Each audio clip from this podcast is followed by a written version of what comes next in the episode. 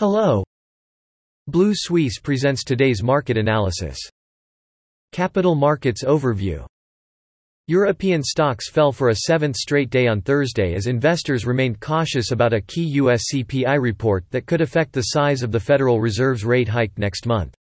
Meanwhile, unrest in the UK remains at the centre stage, with Prime Minister Liz Truss pledging to stay committed to her spending plan and the Bank of England confirming it will end emergency bonds on Friday by Elsewhere, geopolitical concerns have also dampened sentiment over reports of more Russian missile strikes on Ukrainian towns. On the corporate front, chip stocks may come under pressure after chip-making technology supplier Applied Materials lowered its profit forecast. Taiwanese chipmaker TSMC reported its strongest profit growth in two years. On Thursday, the CAC 40 fell for a seventh straight session, trading near 5,800 its lowest level in a week in line with its regional peers. Investors braced for U.S. inflation data due later in the day while also digesting the latest minutes of the Federal Open Market Committee FOMC, meeting, pointing to rate hikes further before inflation is contained. Geopolitical tensions also weighed on sentiment following reports of more Russian missile strikes across Ukrainian cities.